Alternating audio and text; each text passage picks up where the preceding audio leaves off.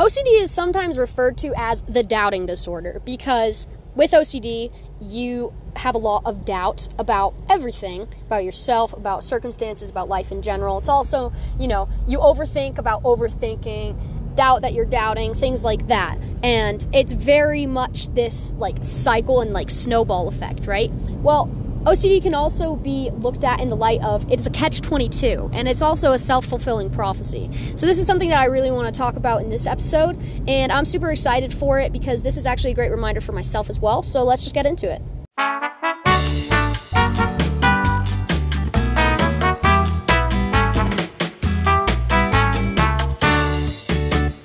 Alrighty, welcome back everybody. My name is Jenny, as you might know already. I am 23 years old, live in Colorado, and my address is it's gonna stay a secret. But I'm 23 years old, and I have been dealing with OCD since I was a child, and I never knew what it was until I was diagnosed when I was about 15 years old, and even then I didn't fully understand what it was until years later. But I have been in recovery for about 2.5 years now, and it's definitely every single day is an adventure. Every single day I have to just buckle down and work on my recovery. That's just kind of the nature of this disorder, but I have learned so much through this experience, and so my goal is to help others going through it so that they won't have to struggle as much as I have. And if I could help even one person and ease their load, then this podcast is a success for me. So I decided that I wanted to make this podcast episode because I know I've touched on this a few times in other episodes, I think, and this is something that really resonated with me, and this has helped me so much with my recovery, and I was actually talking to my therapist about this today. So before we get into this subject, I kind of want to preface it with, I am not a therapist. I am not a licensed professional. I am not any sort of professional in this mental health profession. I am just a kid who's clumsy and awkward and going through recovery for myself. I make a lot of mistakes, and I am an OCD advocate for the International OCD Foundation. However, that does not mean I am perfect. It means that I am imperfectly working through this and trying to help others along the way. So for myself, I've actually been going through a relapse lately, working through it, and the hard thing about this time around for me is that it really caught me off guard because it wasn't just OCD. So I have a couple comorbid disorders, and that is what has been making it very difficult for me. And I'd actually like to do an episode in the near future on comorbidity and how it plays with OCD and how it complicates things. But that's something that I've really been struggling with lately. And I realized that this podcast and just advocacy in general is just such a great tool for me because it keeps me safe and honest in my recovery, because I can't just sit around and allow myself to relapse and just wallow in this self-pity.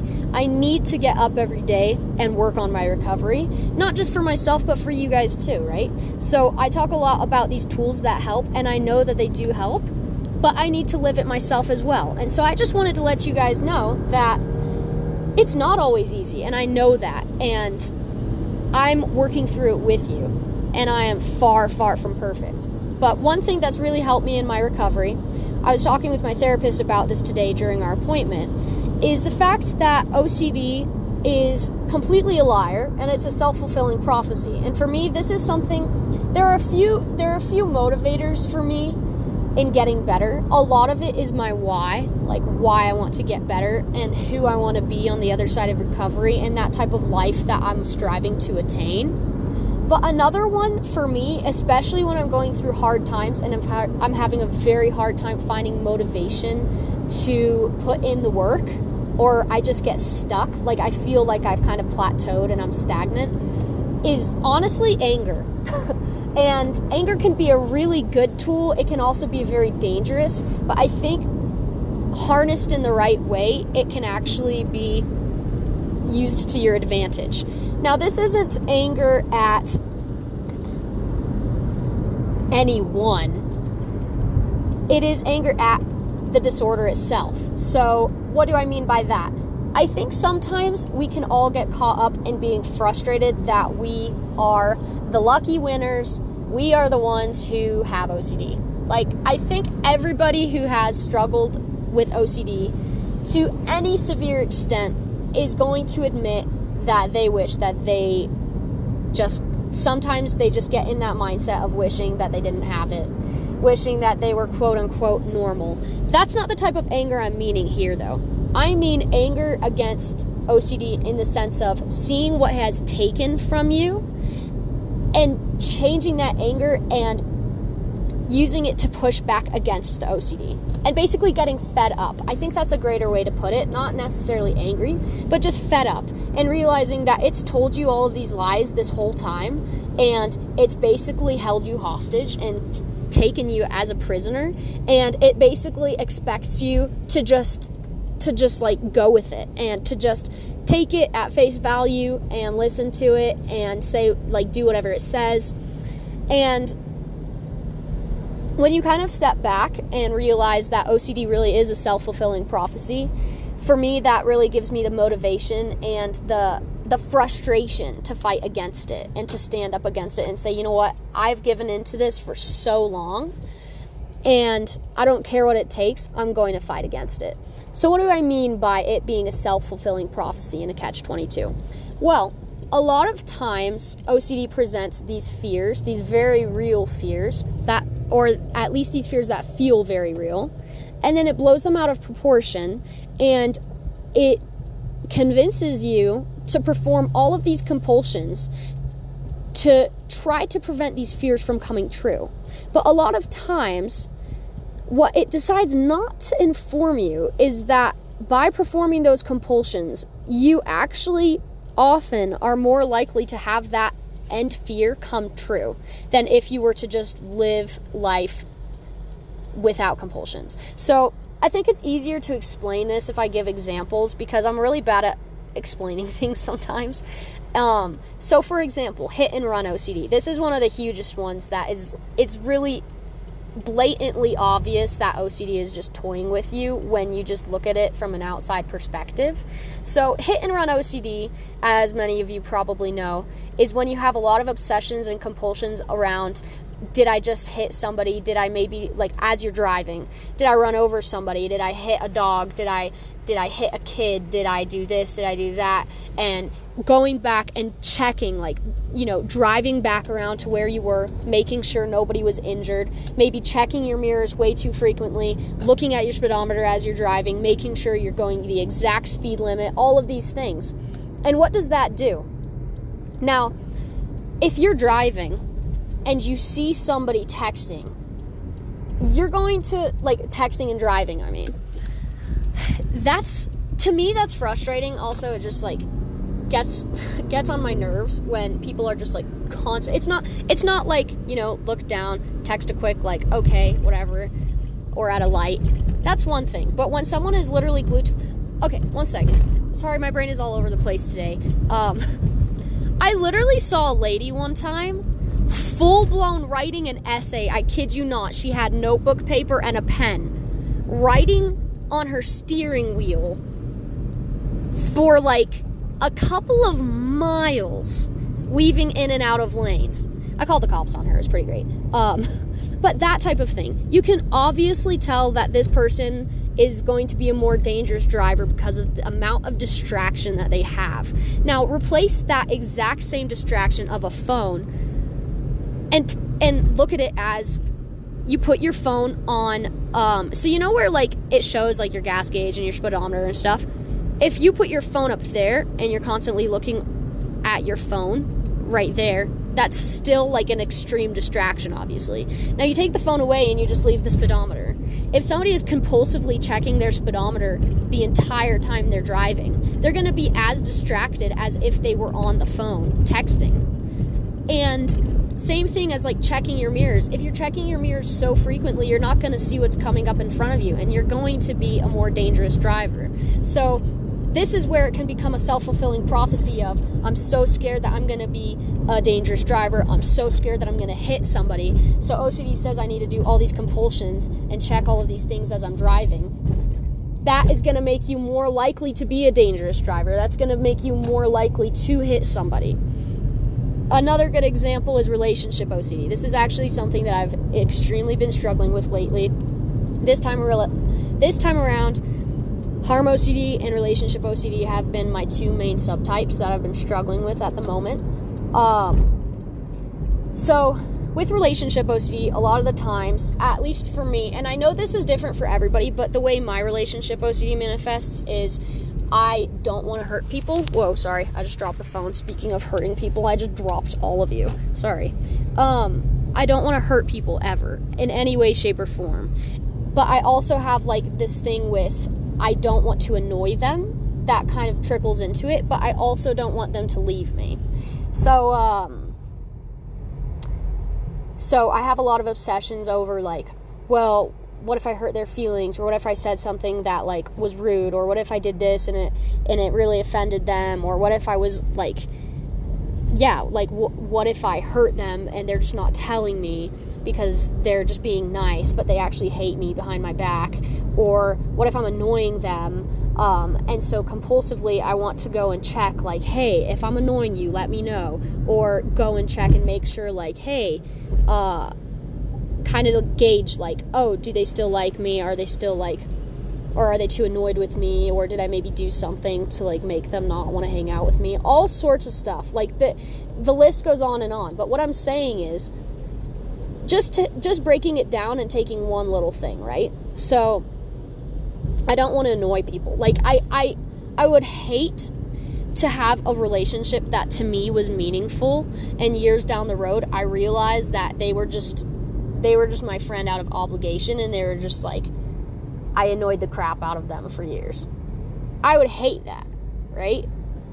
But OCD says I need to go and make sure and check that I'm not annoying them. You know what that's called? It's called annoying. So all of these compulsions OCD makes me do, it's a self-fulfilling prophecy. It's a catch-22. So you do the compulsion because you're worried that they're going to be annoyed. But then they're annoyed because you're doing the compulsion, so you need to do the compulsion again to make sure that they're not annoyed, but they actually are annoyed because of your OCD. Like, it just keeps going on and on and on. And this can be said for so many. Like, every single subtype, you can break it down and see how this becomes a self-fulfilling prophecy. And it just blows my mind that OCD warps it in a way that people fall for it.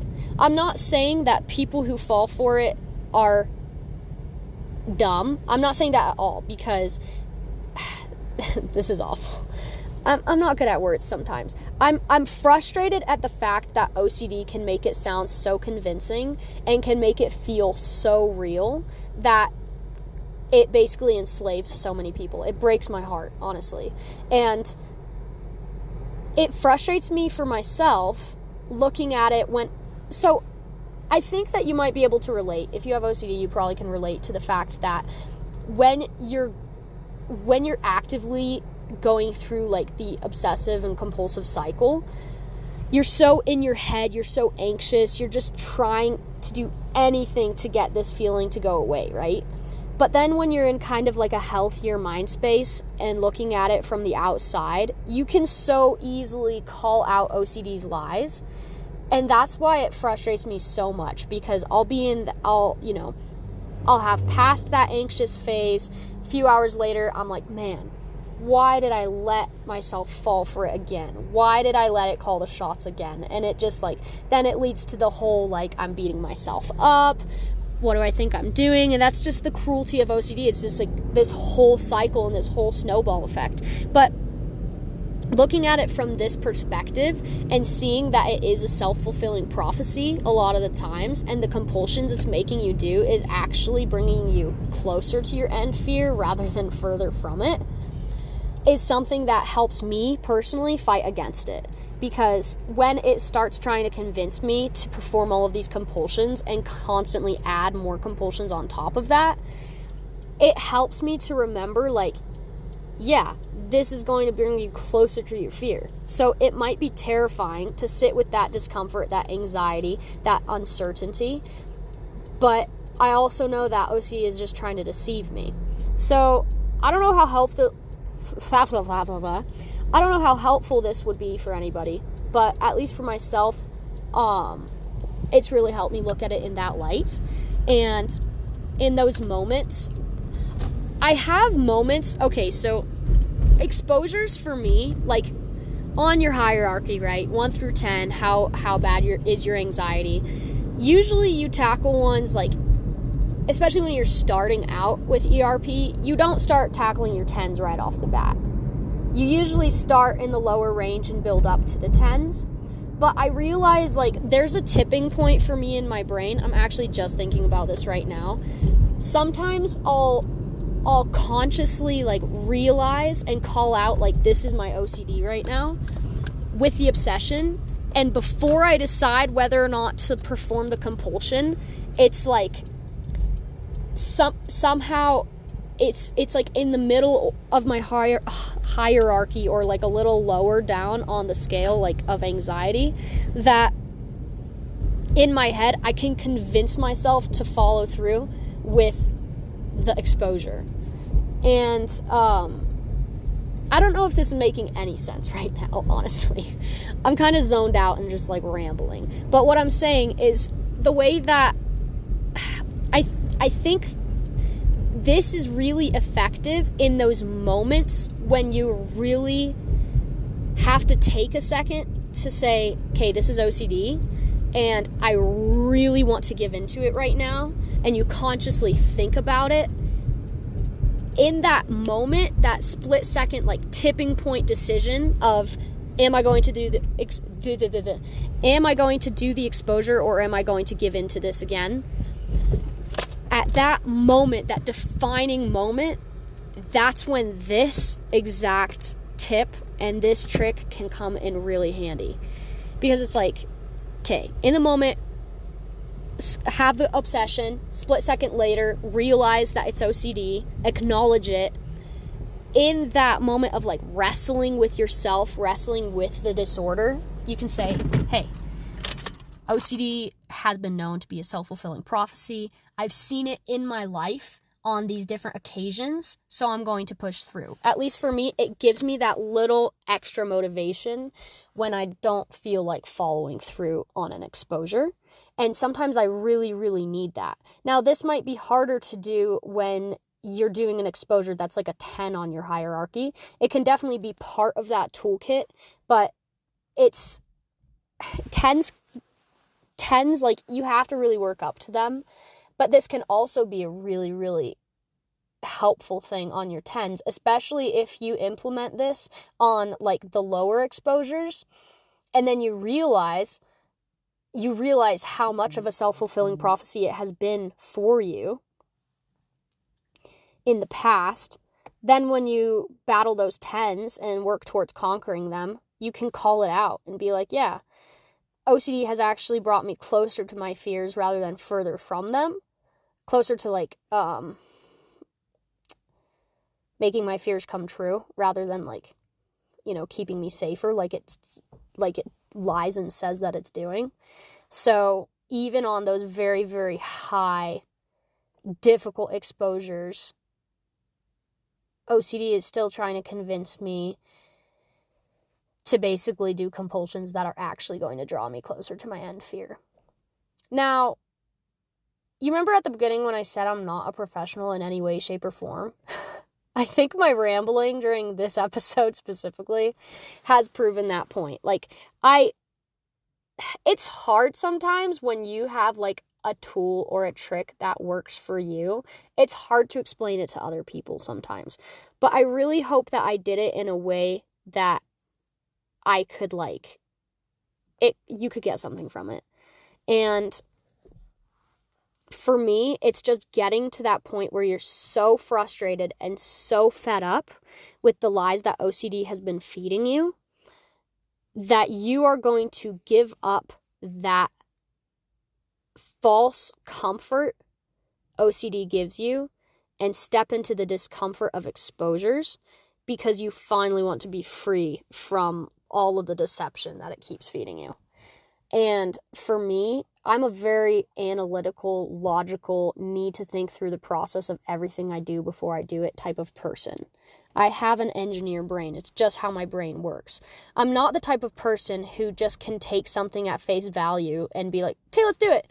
I need to think through the process and understand what I'm getting through. So seeing OCD at this different angle of, oh yeah, it's lying to you. Like, okay, everybody says OCD is lying to you. Don't listen to it. We know that. But this actually puts it into words and explains how it's lying to you and kind of gives examples.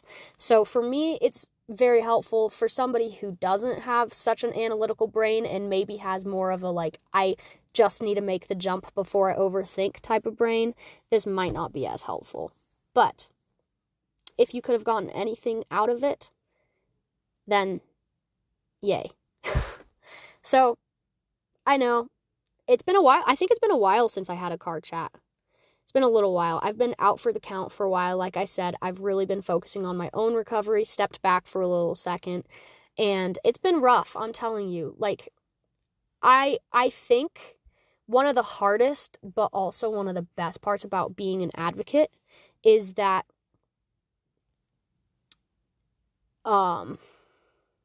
being an advocate with OCD, you are still going through it through your whole life. Like, obviously you're going to, if you really lean into the treatment, the ERP, you're going to get to the point where you're basically just in maintenance, and it's like, you know, it comes to you automatically basically because it's so ingrained in your daily routine.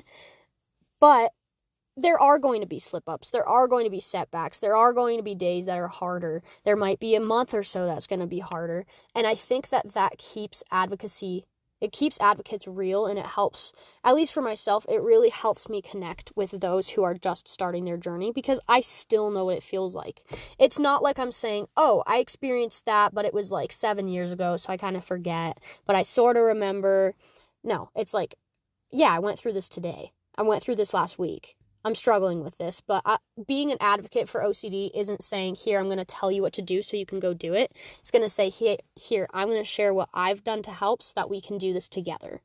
And I think that's really powerful because it's more of a collaborative thing rather than like a mentor thing. At least that's the way I like to look at it. Like, we're all equals in this game. It's not like one person is above another. So that's what I love about this community. Mm-hmm. That's what I love about the IOCDF. Just like the conference and everything, which, by the way, is coming up in San Francisco in July. I need to look at the date. But I just love the community that has been built. Even though it's been born of adversity, I think it's a really special community. So I am very grateful for each and every one of you. And look, if you're going through ERP treatment right now, I'm super proud of you. It is difficult. It is the hardest thing I've ever done in my life, the hardest thing I continue to do in my life, but I promise you it's worth it. I'm saying that for myself as much as I am for you, because sometimes I just need to convince myself of that. So, sorry I was a bit scatterbrained in this episode. If you didn't know before that I'm scatterbrained, well, surprise. That's what concussions do to you. So, hope you guys have a great week, and until next time, just really lean into the discomfort, and you will see progress so long as you put your all into it, and I'll catch up with y'all next time.